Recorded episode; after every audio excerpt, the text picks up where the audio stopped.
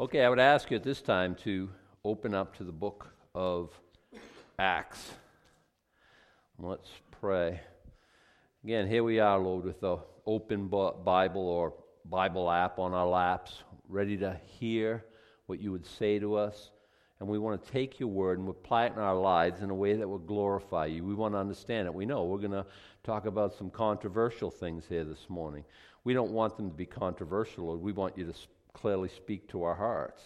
And so, Lord, that we would be the men, the women, the children of God that you require us, that you'd like us to be. In Jesus' name, amen. So we let off as kind of a weird place.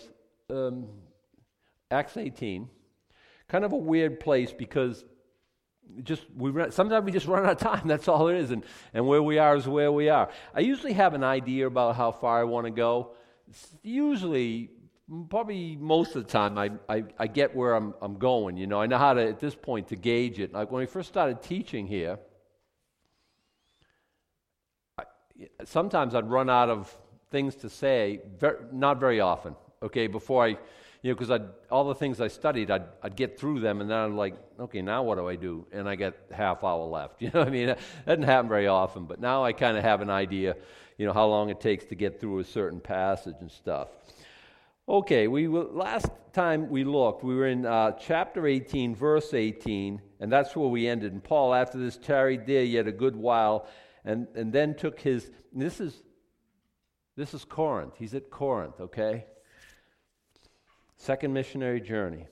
He tarried there yet a good while, and then took his leave of the brethren, sailed thence into Syria with him Priscilla and Aquila, having shorn his head in Cenchrea, and he had a vow. So last week we met Priscilla and Aquila, because at that time it was said Aquila and Priscilla. And I just pointed out it's, it's weird. It's not accidental.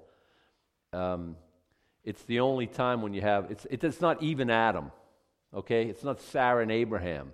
It's, it's just not, you say, well, that's pretty sexist. No apologies. It's that culture, it's the way it went.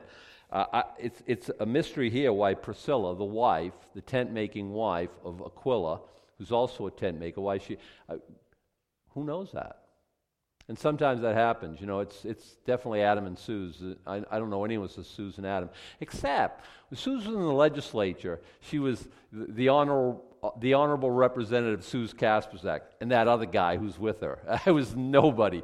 It was really funny to be in her world and in her uh, political. We'd show up to these, you know, fundraisers, different events, you know, governors there, you know, state senators and all this stuff. And I'd be tagging along and like, oh, hi, Susan. And people would treat her like she's somebody. Well, guess what? She was. I never was elected for nothing. And, uh, and I was just a tag along. I was Mr. Suze Kasperzak, you know.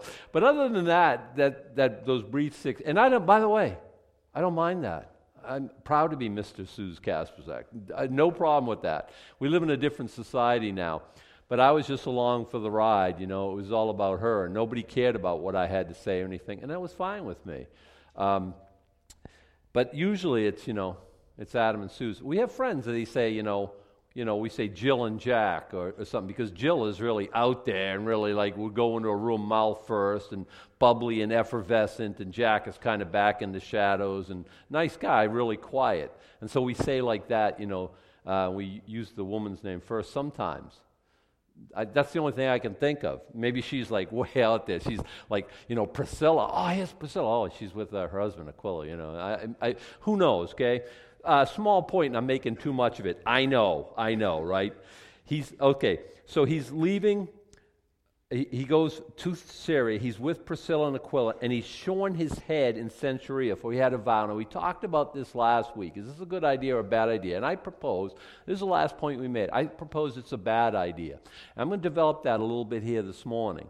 Uh, you have, uh, you go to Israel, and you say, man, the way they keep the Sabbath, Friday and Saturday, I love that. I just love like relaxing and resting and thinking about God and visiting with family. I'm going to come back and I'm going to Sabbath here at home. Can I just say this? God bless you. God bless you. Do we have a, does there scripture says, you better not you know, plug in your crock pot, you know, Thursday before the, I mean, Friday before the sun goes down. Uh, you, you better not do that. You better not be quiet and respectful on Saturday and spend time with your family. Is, is it, are you breaking commandments doing that? I would suggest you're certainly not. So if you're convicted to do that, I, here's what I'm saying God bless you. Okay? Uh, can it be confusing? Well, now you, you think it's so wonderful. You're trying to push it on everybody else. Whoa, whoa, whoa, whoa. Stop. You, please don't be the Holy Spirit to, to me, to everybody else. So you're saying, uh, you know, you, somebody invites you over for a Passover, Seder meal, or in the springtime. It's around our Easter, okay? Um, what's Passover all about? It's about when God brought the children of Israel out from under Egyptian bondage. It's a picture of salvation, and therefore, all the elements in the Seder feast are a picture of Jesus Christ.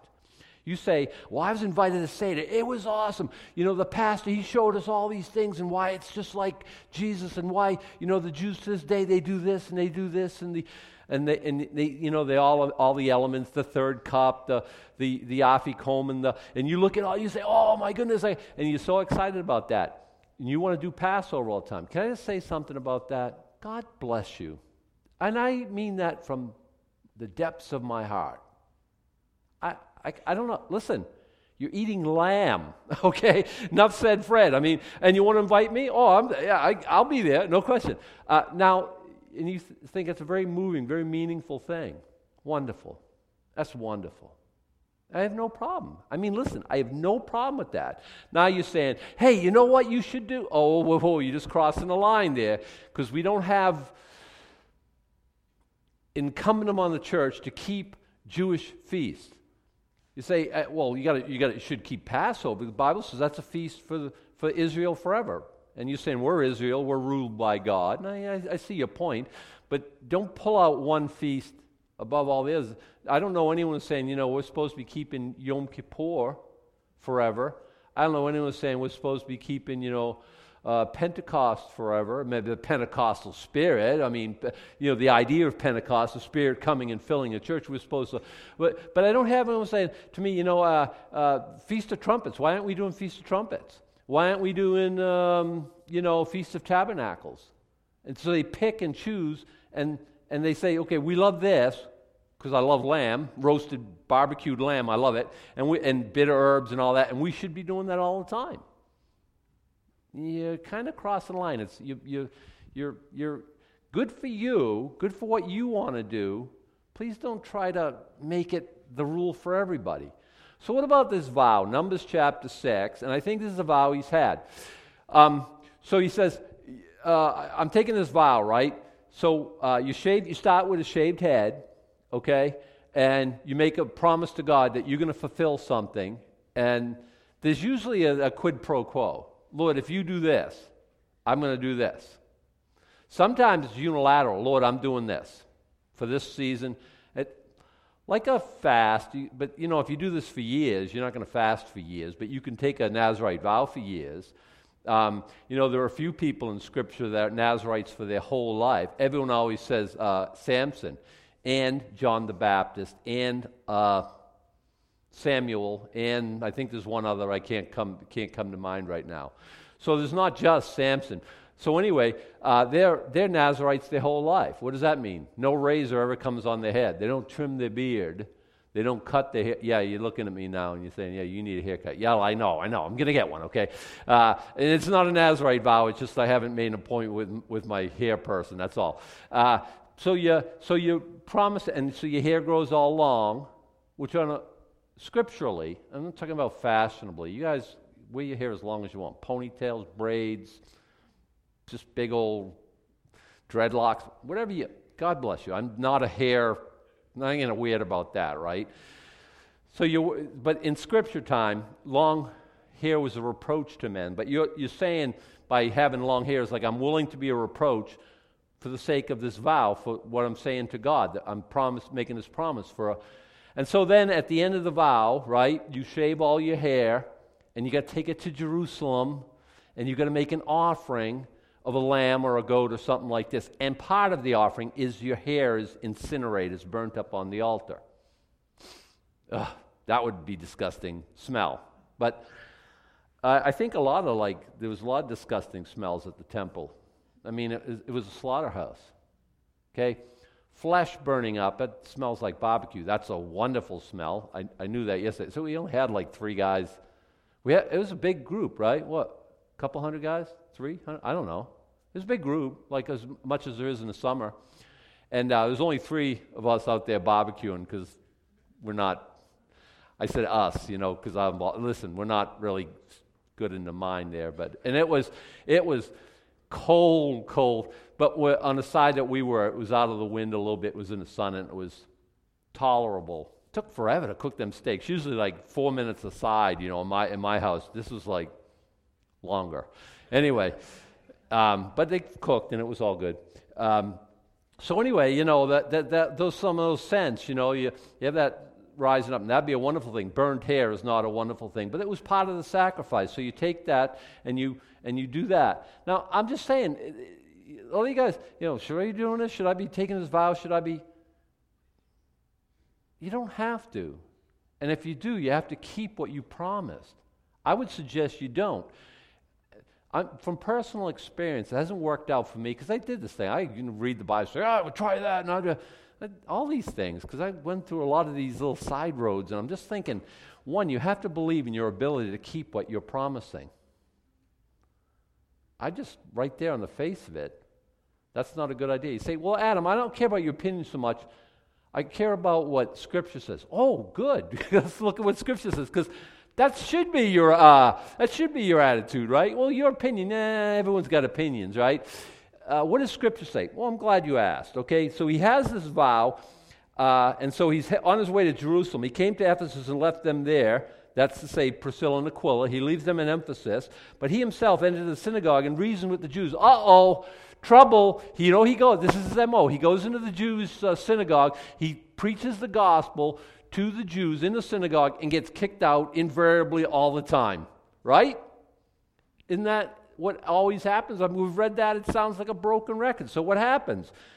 When they desired him to tarry longer time with them, wait a second. I must have read that wrong. Let me check it again. Uh, when he when they desired him to tarry longer time with them, he consented not. Wait a second, why would he consent not? because he has to be in Jerusalem by the feast because he's made a vow. What's driving, the Spirit of God or the vow? You tell me. Is he seeing a Macedonian man in a vision come to us, help us over here? No. Is the Spirit of God illuminating his dreams? No. Who's driving? The vow's driving. Now, just on the face of it, you think that's a good idea or a bad idea?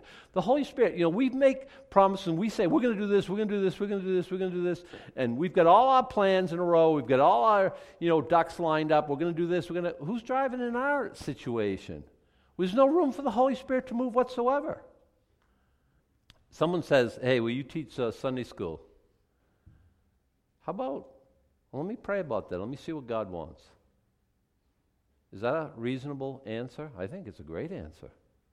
I mean, if you're really honestly going to seek the face of God and let God direct your life, I think that's wonderful. Well, no, I don't think that I'll be. And now God doesn't even have a chance to speak or act, or maybe the answer after you seek God is no, I've got something else for you to do. That's not your gift. I appreciate the fact that you're willing, but I want you over here doing this. Maybe that's the answer. But we don't even let him speak.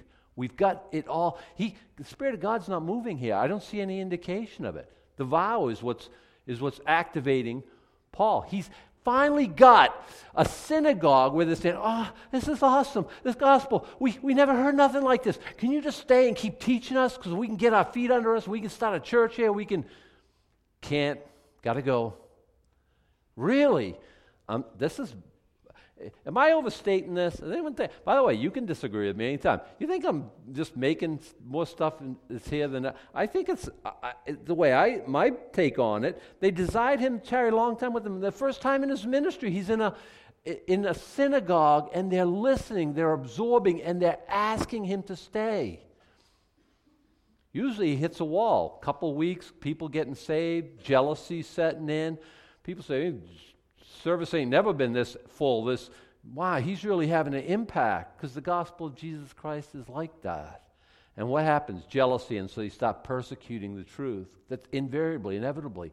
And here's an open door. Stay with us as long as you want. Preach the gospel. Gotta go. He consented not, but bade them farewell, saying, I must by all means keep this feast that cometh in Jerusalem. Some people say this is the Feast of Tabernacles. More people think it's the Feast of Pentecost. I mean, Passover, which is about the same time as our Resurrection Sunday. Um, so he's so, so, some people thinking it's a spring feast. Of course, Feast of Tabernacles would be in the fall. Um, there's three times this, uh, and I've said this before, but I haven't said it in a while, so maybe I just want to review. There's three times able-bodied Jewish male must be in Jerusalem. Feast of Passover in the spring. It's really the Feast of Unleavened Bread. It's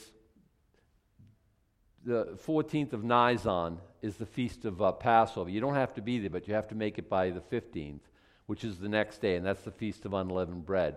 It's about a week long, depending on what time of the week that is, because it ends with that Sunday, which is the Feast of First Fruits, which is the day that Jesus Christ rose from the dead, on the Feast of First Fruits.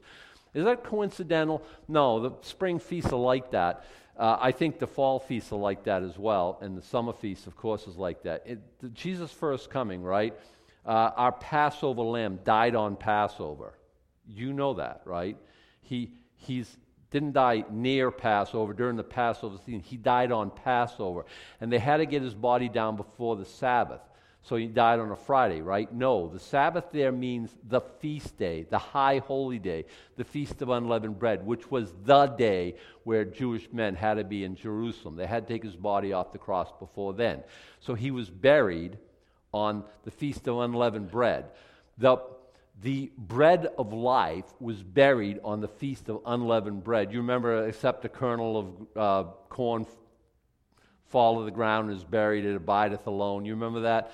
It's a grain of wheat. I think King James says kernel of corn. But the bread of life was buried on the feast of unleavened bread. Say, whoa, what a coincidence. Not at all. Not at all. Uh, Jesus Christ rose from the dead the morrow after the Sabbath, after, this is how it's given to us, the formula for when you celebrate the feast of uh, first fruits. It's the morrow after the Sabbath, read here Sunday, after the feast of unleavened bread. Jesus rose from the dead on the feast of first fruits. Is that a surprise to you? That, the, that Jesus, the first fruits of them that slept, rose on the feast of first fruits? No. All these holidays, holy days, were given to show, to, to demonstrate the ministry of Jesus Christ. And they are like dress rehearsals up until the actual time it actually happened. Now, Pentecost is a picture of Pentecost. You know, when the day of Pentecost was fully come, they're all assembled with one accord in the upper room. The Spirit of God birthed the church on the feast that, that, was, that predicted that event. Now, the fall feasts, okay, are uh, the feast of what? You guys know? Feast of Trumpets. Good. Then what? Which, by the way, is, is, is um, uh, also uh, Jewish holiday, uh, New Year's, Rosh Hashanah, is concurrent. That's the civil. The spiritual one is the Feast of Trumpets, followed by what? Yom Kippur, the Day of Atonement, followed by Tab- Feast of Tabernacles. I'm going to tell you, slam dunk, Feast of Tabernacles is predictive. Look it up in Zeph- Zechariah, I think it's chapter 12, 13, maybe chapter 14. It is predictive of the thousand year a reign of Jesus Christ. And by the way, during the thousand year reign of Jesus Christ, we will keep the Feast of Tabernacles, says so by the prophet there, Zechariah, verbatim. This, this is not even debatable. So now the only things we have left are the uh, Yom Kippur, the Day of Atonement. I think that's idiomatic or connected to uh, the time of Jacob's trouble. It's a time where they're repent and turn to God during the year. And I think it's going to be a time when they turn to God, the whole nation does. The time of Jacob's trouble. It's about Jacob, it's about the nation Israel. Why? Will the church go through that? Not in my theology. Uh, well, what's happening in the church? Well, I think we're going to celebrate the Feast of uh, Trumpets by we're going to hear a trumpet blast on the Feast of Trump. That's my thinking, okay? Uh, am I right about that? We'll see. Stand by. I don't know how else to say it. This Feast of Trumpets, I hope it, we don't have to wait that long. The first, the spring feast, were about Jesus' first coming. Are the second, the fall feast, about Jesus' second coming? Uh, you tell me. Anyway, all this to say, I think he went to, uh, he's going in the springtime, so he's going to keep the feast that cometh to Jerusalem. And the three big feasts they have to go to Jerusalem for is the Feast of Unleavened Bread, Feast of Pentecost, and the Feast of Tabernacles is the one they have to be in Jerusalem for. Uh, so he bade them farewell, saying, I must by all means keep this feast that cometh in Jerusalem, but I will return again unto you if God will. And he sailed from Ephesus. Again, the vows driving the Spirit of God, I would submit to you, humbly submit to you, is not. He does say, I will return again to you if it's God's will. Does he? Yeah, he spends three years in Ephesus. And when he had landed at Caesarea, and gone up, what's gone up? He went to Jerusalem. You always go up when you go to Jerusalem. But still, they say that. Aliyah means to go up. Okay, you know, you hear of Jew making aliyah back to the Holy Land, uh, ascending. That's what it literally means to go up. Uh, because Jerusalem is elevated, okay? That's why you have the Psalms of Ascent where they march up to Jerusalem singing the songs of ascent. But even if you were to go to like from top of Mount Everest to Jerusalem, you're going up, not in elevation, but in principle and spirit in, in you're, you're elevating you're going to a place you know where because they consider it it's the place where god lives right um, where are you going to be in the kingdom age i'm going to be in jerusalem well it's sometimes anyway i don't know if i'm going to live there all the time our bridegroom lives will live at jerusalem uh, so i don't know do we do you have like does he assign you like okay you're going to be the governor of australia i don't know how it works okay well after uh, you know we get there and then we go through a orientation or I don't know how it works and we'll we'll figure it all out. I, I have an idea that I'm gonna be very familiar with Jerusalem during the millennial kingdom. I'd like to go there before that, if God will. Uh, so he sailed from Ephesus and he landed in Caesarea. He went up, that's to say to Jerusalem. He saluted the church. He went down to Antioch. Antioch. Wait, what?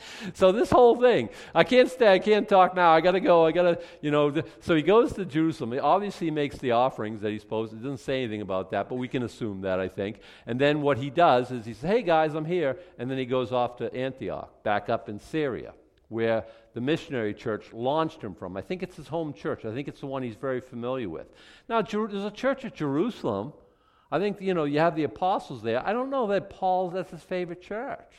He's kind of like, I don't know if he likes the vibe. You know, he went there in Acts chapter 15. They talked about, uh, you know, what constitutes salvation, whether you had to be circumcised or not. You remember all that. And he, I, I think that's still kind of given to and turning to like legalism and stuff. So he said, Hey guys, I'm here. How's it going? All right, well, I'm out of here. And off to Antioch. And he spent some time at Antioch. When he had spent some time there, verse 23, Antioch, he departed. Okay, back to Antioch. That's everyone considers that the end of the second missionary journey. And when uh, and after he had uh, spent some time, he departed. Now it's the beginning of the third, his third missionary journey. He went over all the country of Galatia and Phrygia in order, strengthening all the disciples. Okay, so he goes back, checks all the churches that uh, him and his, e- either him and Silas or him and Barnabas had established, and he's seeing how they're doing.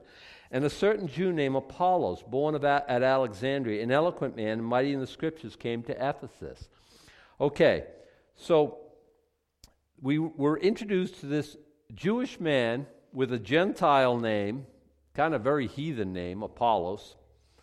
Um, he's born in Alexandria, second largest city in the Roman Empire at this time, the seat of understanding, learning. They have a huge library there. He's eloquent, and I'm a little jealous. I wish I was eloquent. I wish I could just speak really good.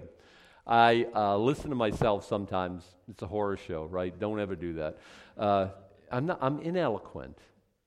I'm loquacious, but I'm not, I'm not eloquent, okay? It's not my gift. So sometimes the reason I listen to me is I'm not trying to learn anything.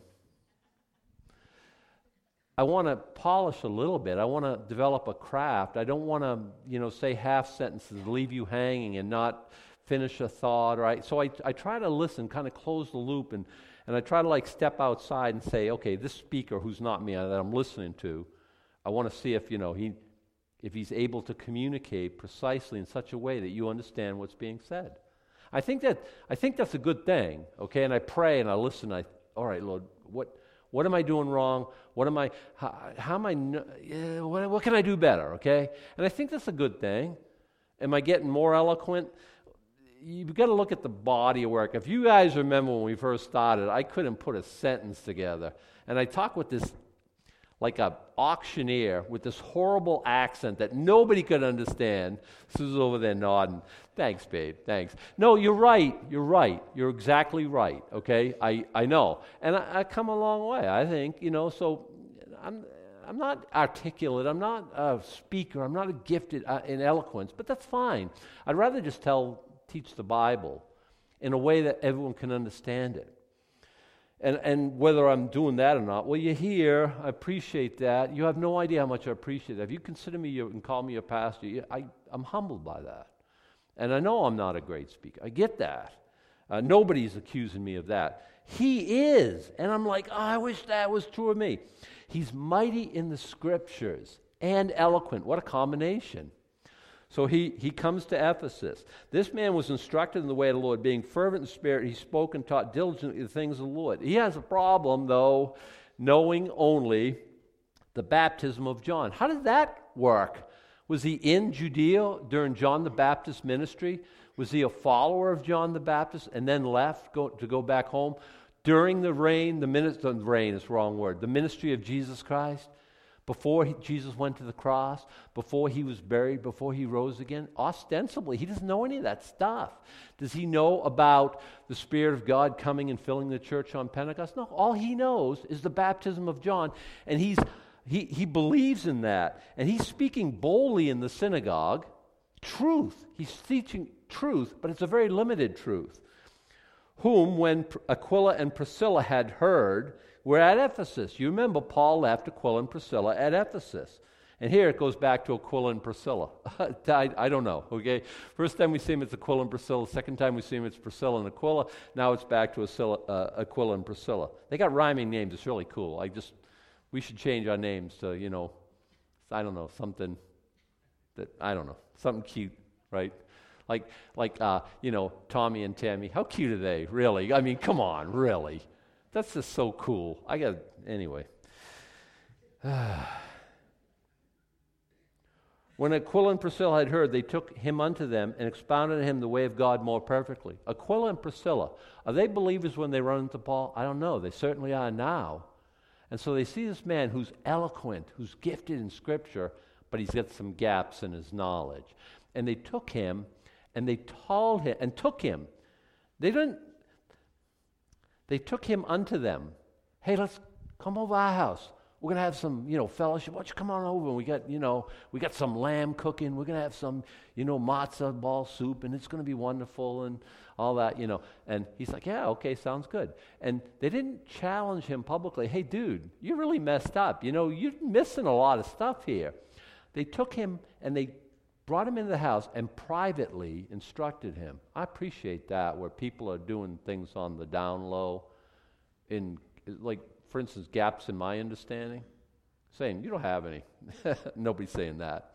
Um, I, I didn't always know what i know now and there was a growth process. And with this man eloquent mighty in scripture fervent and humble.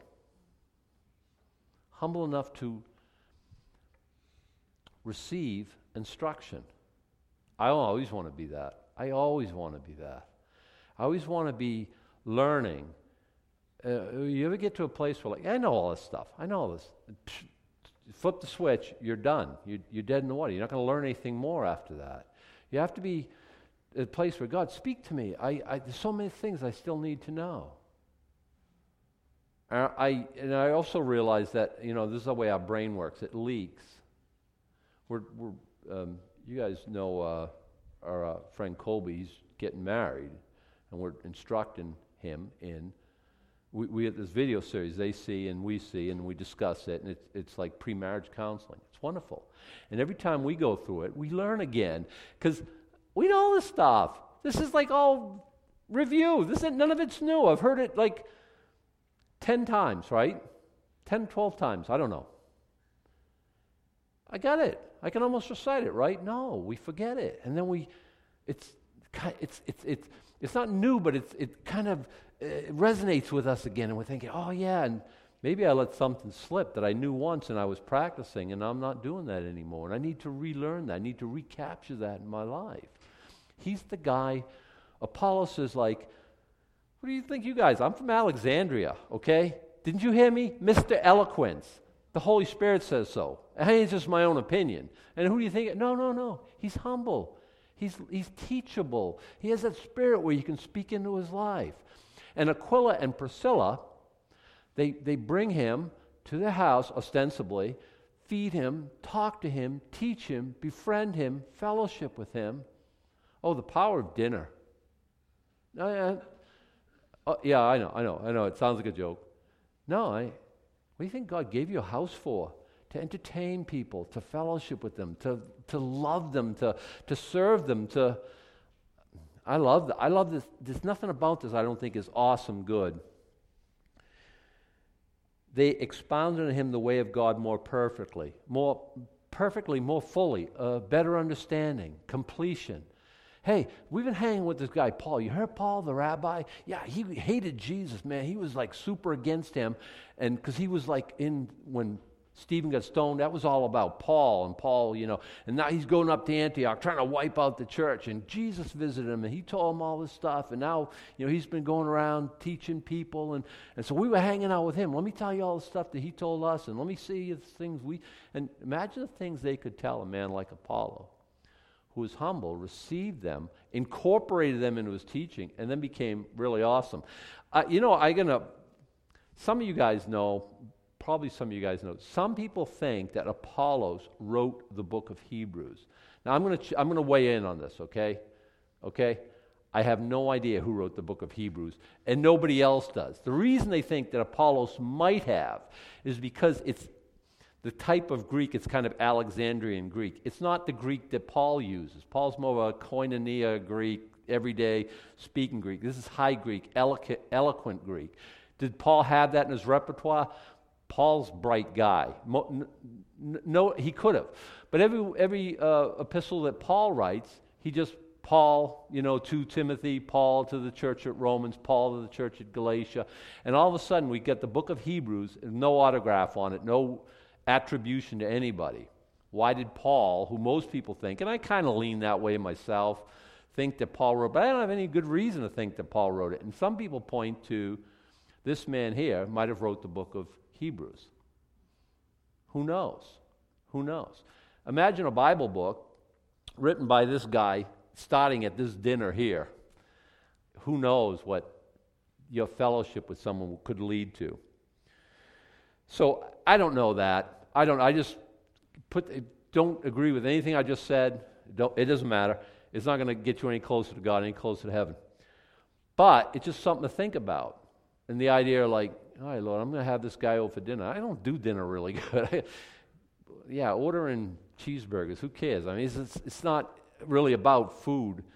Um, it, you know, everyone knows Suze. She, she can cook. It was someone was asking me yesterday, uh, can she cook? I said, do I, does, do I look like she can cook? Um, okay, I'm going to diet a little bit. I lost a little bit of weight. But she cooks, angels sing. That's what I said. And he said, oh my goodness. That's how it's been. It's like, it's, it's ridiculous. And I like to have people over for dinner because then she really shows off. It's not like when it's just her and me, I go hungry, like, here's peanut butter, nah, this, you know. It's not like that at all. I mean, she always cooks. It's always good. It's always plenty, and it's always delicious. And she spends a lot of time fussing and thinking about that. I enjoy that so much. I mean, I really do. It's quite a ministry. And then you have somebody over, and like I say, well, I don't really, I'm not really that much of a cook. You, have somebody over and order pizza. It's really not about the food. It really becomes about, you know, you're at somebody's house, you're, you're, you're breaking bread with them, so to speak. You're sharing life with them. You're talking. Your, your, your hearts are knitted together. I see that happen over dinner more often than I see it happen anywhere else. Well, what are you doing? You're chewing food, right? But you're going to talk and, you know, open up and you, you're sharing lies. It's a wonderful thing. Anyway, just in case so you say, I don't know how I fit in here. You got a lunch table, don't you? you can see someone, you bring them home for lunch, you know, and say, well, I don't do that. We used to go out for dinner uh, on Sunday. Oh, that's good too, right? That's good too. Just an idea, just an idea. Also, now, Paul, uh, now Apollos was going away. When he was supposed to pass into Achaia, uh, the brethren wrote, exhorting the disciples to receive him, who, when he was come, helped them much which had believed through grace. Okay, so they give him this kind of letters, you know, hey, hey, this guy's a real deal. He comes to the church, help him out any way you can, because he, he's mighty in, you know, sharing and preaching and teaching. Uh, verse 28 For he mightily convinced the Jews, and that publicly, showing by the scriptures that Jesus was Christ. So he's like, okay, you want to debate me? Let's go. And all in good, you know, and he, but I don't think it was like combative. I think he just say, "Hey, let's publicly do this. You got your, you believe this? Well, I believe this. Let's let's let the people decide." You know, and he would debate him and win. I mean, because he was, you, you know, that kind of guy. I know that kind of guy who's like, even if they're wrong, they debate so well that you you know you got to hand you you know your hands are full because right makes might. It helps when you're on the right side of Scripture, but some guys do it really good. So imagine being good in public discourse, eloquent, and mighty in scriptures, like able to pull all these things out and show, make your point all the time. Chapter 19. Now, don't despair. We're not going to go, it's a big chapter. We're not going to go through it all. We'll start starting and we'll see. I think uh, if I make it through uh, verse um, 7, I'll be happy. Now we're going to, it came to pass while Apollos was at Corinth, okay? Apollos now at Corinth Paul, passing through the upper coast, came to Ephesus and he found certain disciples. Now, big, big debate over what this disciples means. I think they're believers, okay? Um, I think they're disciples of Apollos, and that's why we have this on the heels of our introduction to Apollos. Apollos, not knowing the whole of Scripture, what would his, so he's going around preaching, but he's not preaching the whole counsel of God. What would that look like? It would look like Acts chapter 19. Can I submit to you that's what I think is going on here? If I'm preaching to you only up to the baptism of John, what's your understanding going to look like? It's going to look like, to my thinking, these people that uh, Paul discovers in Ephesus in chapter 19 he said to them, Have ye received the Holy Ghost since ye believed? And they said to him, We have not so much as heard whether there be an Holy Ghost. Now, so Apollos was preaching up to the baptism of John. Would people be spirit filled? Would they be saved? Oh, that's a difficult question. Here they're called disciples. Do you remember we talked about Paul on Mars Hill? If you agreed with everything he said, and by the way, nobody pushed back on that. I was kind of surprised. I thought somebody would challenge me email me and say, I don't never see, heard anyone say, say that. My, I maintain that Paul's Mars Hill discourse, where everyone thinks it's just the mountaintop of preaching, I think it was a swing and a miss. I think it was more of a TED talk.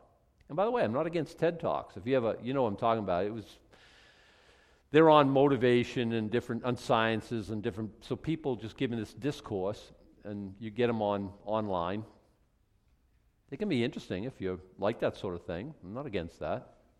And when I say TED Talk, I'm not casting dispersions. I, I, am just saying, Paul, if you agreed with everything he said, so you're in the audience at Mars Hill that day, and you say, Yeah, Creator God, yeah, I could see that. Yeah, our own poets did say that. You're, you're about that. And you listen to everything and agree with everything he said, I'm not sure you're saved. He preaches a message about Jesus Christ without mentioning Jesus Christ. Who does that? He gives the gospel without talking about the cross. I don't know if that's possible. You know what I'm saying? I, I and you can agree with everything he said, and I think still miss it, still not be saved.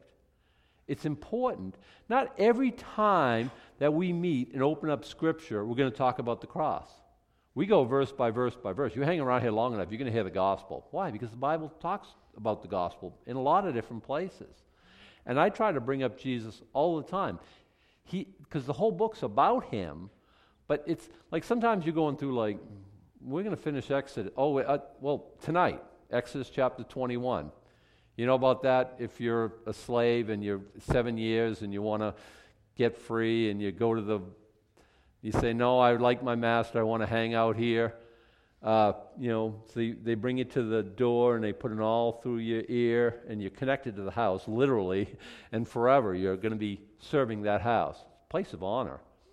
That loans itself to Jesus Christ, very ob- obviously. He's the ultimate servant, you know, and, and you know, the, the scriptures, you know, pierce my ear, Lord, and, you know, it, dig my ear is really what it's saying there. And it's making a, like the Psalms, a couple Psalms say that, it's making a point that Jesus Christ is the servant. I mean, if you read the Gospel of Mark, Jesus Christ, the servant of Jehovah. I think it's in chapter 15. I'm not sure. I have to look that up. That's what the whole epistle is about. When we're talking about, you know, the servant, uh, Psalms, the servant like of Jehovah as he's given in the book of Isaiah, uh, much, much scripture on Jesus being the servant. Uh, so then you go a little farther and you're building the tabernacle. It's all about Jesus too. And then you go into Leviticus and you see all them uh, sacrifices, all about Jesus. Then you get into Jewish dietary law. And so if you're here, toughen that out. you can't eat any pork, right? If you have fish, it's got to have scales. And, and that about Jesus? Yeah, but th- it's it's tough. It's and we're going through like blemishes, and uh, you're going to be talking about uh, what happens if you get leprosy and the cleansing process and stuff. Is that all about Jesus? Yeah, in some very unique and curious ways. But you've got to be able to connect the dots. I mean, if you're reading through that and you're just reading Jewish dietary laws, I don't know if that stuff thrills you. It, it for me, not so much, really, okay? Uh, oh, I can't eat pork chops? Oh, man. Uh, you know what I mean? People look at that on the surface level and see that you, what, you, can't, you can't eat bat, and you're thinking, okay, I'm walking in victory. This is good. Yeah, you can't eat like crows, and you're thinking, I don't think I want to eat that anyway. Duck, your duck's on the menu. You can eat duck, you know. And so you go through all that stuff, and, and a lot of people just look at it and say, oh, good, I'd like that anyway. I don't want to eat a camel. I don't want to eat mice, so that's all right with me too, you know. And you can eat, you know, things that have a potted hoof and chew the cud, and you go through all that and stuff. It's all about Jesus if you can connect the dots.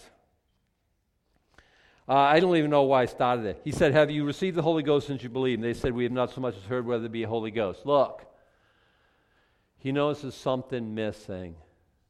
Have you talked with a Christian who's, and you're just like, Yeah, I don't know, we're not on the same page. I don't, I, I don't understand. I don't, I'm not even sure if they're Christian or not. There's a big debate about this, like I say one of the phrases, have you believed? Have you received the Holy Spirit since you believed?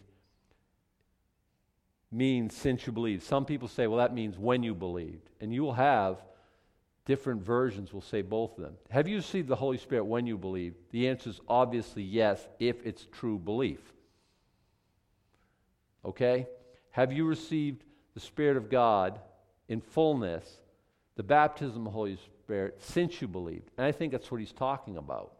I think they're believers, okay? It says the word disciple, it says the word believed. Um, have you received the Holy Ghost? Now, can you receive the Holy Ghost without really understanding about the fullness of the Holy Ghost? You accept Jesus Christ to come into your heart to save you. Do you know anything about the Holy Spirit at that point? Have you received him? Yes. Uh, if you, when I, it's kind of funny because I go back and I, I knew things about the Holy Spirit and I knew my religious upbringing, you know, talked about, you know, the Trinity and, you know, Father, Son, and Spirit. And I understood the Holy Spirit and I understood, and having been in confirmation in as a Catholic in the seventh grade, I get a new name. It's kind of cool, right? It's Nicholas, by the way, my confirmation name. It's not in any documents anywhere. St. Nicholas. Just, I don't know because it was my father's name, okay? My father's Adam Edward Nicholas. No, Adam Nicholas Edward Kasperzak. Something I can't remember now. How do you how do you forget that? Anyway, he's got all the same names as me in different order, and so I wanted to, so I adopted that one. Um, So I had this Holy Spirit experience in the seventh grade, right? Not at all. Not at all. Not for me. I'm not speaking against Catholicism. If you were Catholic and you knew the Holy Spirit, and praise God. I knew of Him. I hadn't received Him. So I became, and, and I'm going to tell you something about my Catholicism, okay? Don't argue with me. I was there, you weren't. If you were Catholic and you were born again, great. I missed it. If they were telling me about salvation in Jesus Christ through the cross, I was asleep that those years, or whatever. I missed it, okay? It wasn't until I heard the gospel of Jesus Christ and embraced Jesus as my Savior. What happened then? The Spirit of God came into me. Did I know it? Not at that time.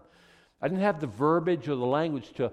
I, I, I was born again, but I probably didn't use the term. I used the word crossed over because in my thinking, what happened is I kind of I kind of crossed over. I was a heathen, didn't care about God, knew God existed, but who cares, right? Satan knows God exists.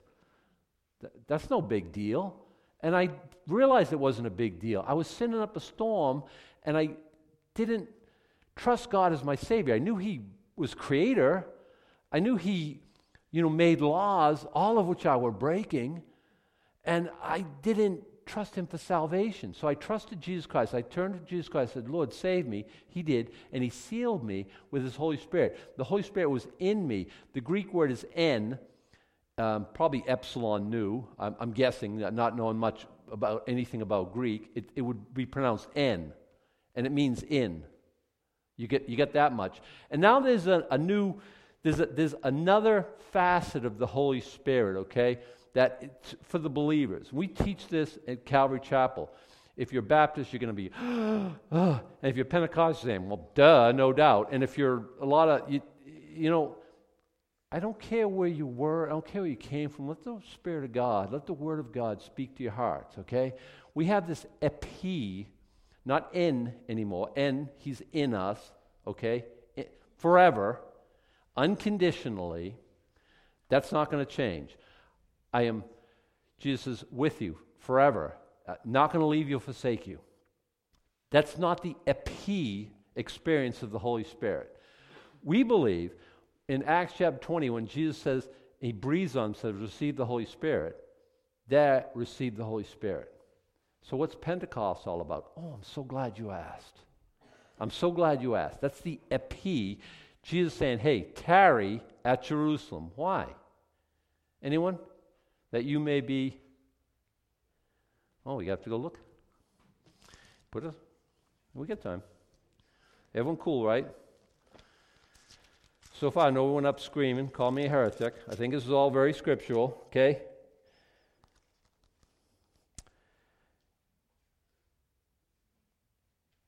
Uh, chapter 1, verse 4, and being assembled together with them, Jesus being assembled together with them, commanded them that they should not depart from Jerusalem, but wait for the promise of the Father, which saith he, have heard of me. For John truly baptized with water, but you shall be baptized with the Holy Ghost not many days hence. This is after he said, receive the Holy Spirit in Acts chapter 20. This is a baptism, a, fill, a filling, a, a, a epi experience, and upon the Spirit's going to come upon the church now. And by the way, these uh, prepositions of on and in, uh, upon, they're consistent through all Scripture. It, when you have an upon experience, it's not an in experience. In is salvation, okay? Because here's the thing we have Baptist friends, and I was in a Baptist church, and I received it all when I got saved, I got the Holy Spirit. And, okay, no argument. I'm good. You good? I'm good. So they say that's it, that's all there is. That's not Scripture. I mean, how many times in Scripture have we seen already and, the, and the, they had a fresh filling? After Pentecost, they're in jail. They're being beaten for their uh, believing in Jesus. And they prayed, and the place was shaken, and they received the Holy Spirit. That is saying, literally, they received the Holy Spirit right there, right then. But it's after Pentecost. I know. Isn't it great? Free refills. That, brothers and sisters, is a wonderful program. You check this out for yourself. You can look at the uh, Greek. You don't have to be a Greek scholar. The Greek scholars have gone on before us. They'll write, they'll tell you what it's saying. They don't have an axe to grind except teaching the scripture. A full, a fullness, a filling, another baptism. A, I like the word filling because it just is unambiguous. When he writes to the Ephesian church in chapter 5, he says, Be filled with the Holy Spirit. Don't be drunk with wine. That's excessive. That's dissipation. You don't want that. Don't be drunk with wine, but be filled with the Holy Spirit. And the word filled, I like filled because everyone knows filled, right? Do you have the Holy Spirit in you when you got born again? Yep, yep, I do. I, I got verses. I'm like, Amen, amen. Hang on to those verses. They're good for you. You need to know that. Is the Holy Spirit filling you? Has He filled you since you? This is I think Paul's question here. Have you been filled with the Holy Spirit? He notices something's wrong. You know the difference between somebody who's saved and somebody who's spirit filled. You know the difference. You've known the difference in your own life. There's a in and there's an upon. There's a fullness. There's a so he says to the Ephesian church, keep continuing. And the word filled there is it's continuous present action. If we translated it accurate into English, it would sound like this: keep continually be being filled. It wasn't a one time, forever thing. He's saying, keep continually be being filled with the Holy Spirit. I have been filled with the Holy Spirit. I like to think I am filled with the Holy Spirit. How do you know if you are? I asked Him, Lord, fill me. I am so in over my skis. I have no idea what I'm doing. Most days I'm like, ah, and I want to just jump out of my skin and run away and give up. I, I can't. I'm overmatched. I, I'm, I'm, I'm in over my skis. I don't know what I'm doing. Lord, help me. Please fill me. I just. Does he? Well, you remember what Jesus says, you know how to give good gifts to your children, and you're evil. If your son asks for a, a piece of bread, would you give him a rock? Here, son, chew on this. Who does that? Dad, can I have a fish? Here's a snake. Yeah, I'll fish, I'll show you. You're evil, and you don't do that to your children. And he says, How much more will the Holy will God give the Holy Spirit to them who ask? It's just simple asking. Well, you got to come up here and you got to and you got to tarry and you got to raise your hands and you got to pray and you got to pray through and why do you get all weird about simple scripture? You know why, why people run screaming? Because we're weird. We make it so weird and so hard and so difficult. I've been in those services. So, you know, I'm like, okay. And like, oh, yeah. Uh, so someone grabbed my hand and hold up, and, and okay, speak through, brother. Just pray it out. Just, what are you talking about? I'm just receiving. Now, let's keep going here. We all good, by the way? Is everyone okay? Deep, if you're having trouble, deep breaths. As we go, we'll get to it. we haven't heard so much as there is Holy Ghost. Is the Holy Spirit sealing them? If, this, if He's saved, if they're saved, He is. He's in them. Is He working out fullness of them? The whole reason for the fullness of the Holy Spirit is for that you might be my witnesses.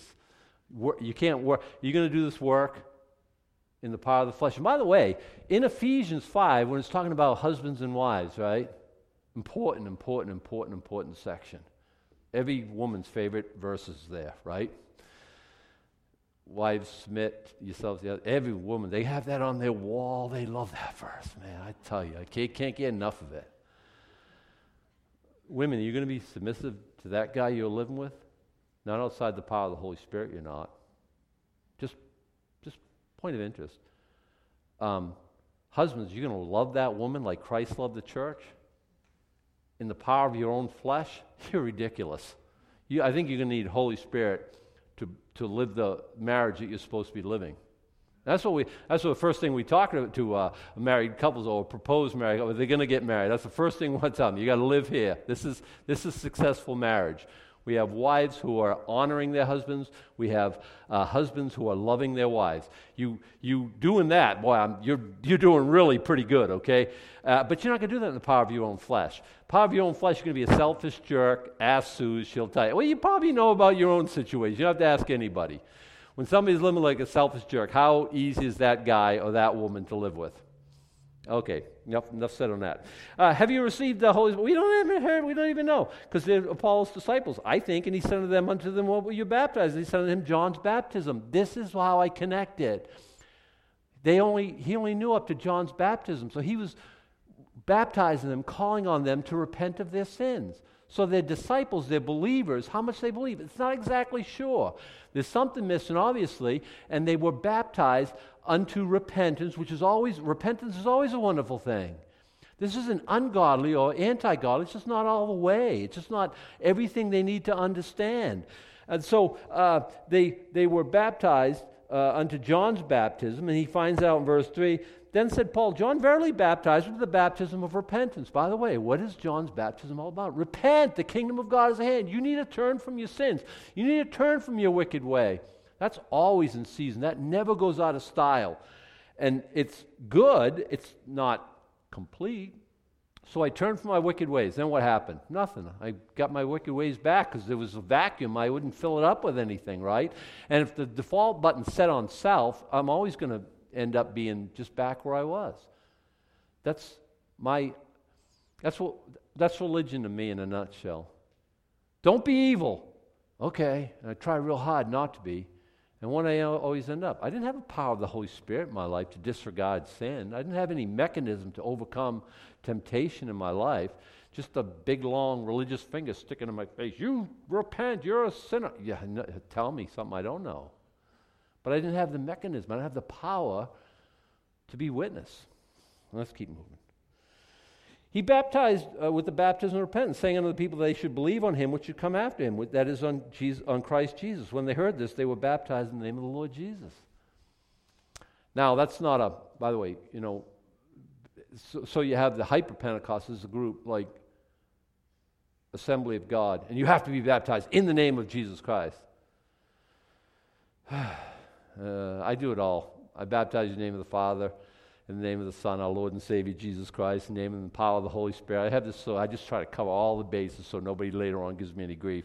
Is it the phraseology that's really important? I think the name of Jesus is important. I really kind of do think so. But Jesus says, you know, go and baptize them in the name of the Father, the Son, the Holy Ghost. And I think it's enough, but like I say, people, because of verses like this, they get all weird on me. So when Paul laid his hands upon them, the whole the Holy Ghost came on them, and they spoke with tongues and prophesied. All the men were about 12. Now we have a, just had a problem there. When he lays his hands on them, prays for them, they received the Holy Ghost, and they spake with tongues and prophesied. Problem? I don't have a problem with that. That's Scripture. I don't care about your background again do they always, every time somebody receives the fullness of the Holy Spirit, do they always speak in tongues? I don't think that's, I don't think that's scriptural. Do they sometimes? Yeah, that's obviously scriptural.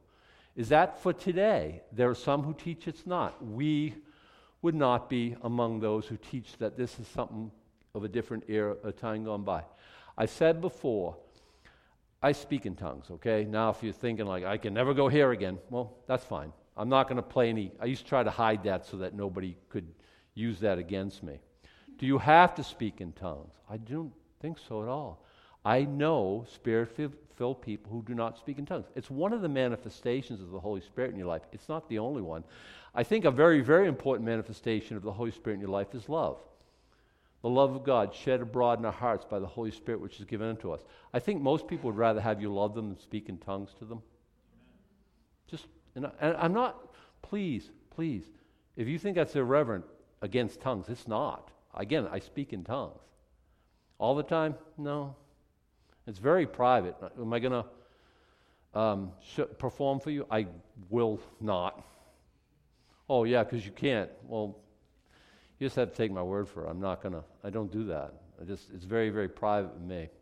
That's how I do. I'm speaking to God, and I, that's the whole thing. Um, like I say, I've known spirit filled people who do not speak in tongues, never have. Uh, people who've lived and died their whole life and never spoken tongues, who I would just say, I, I think they're incredible.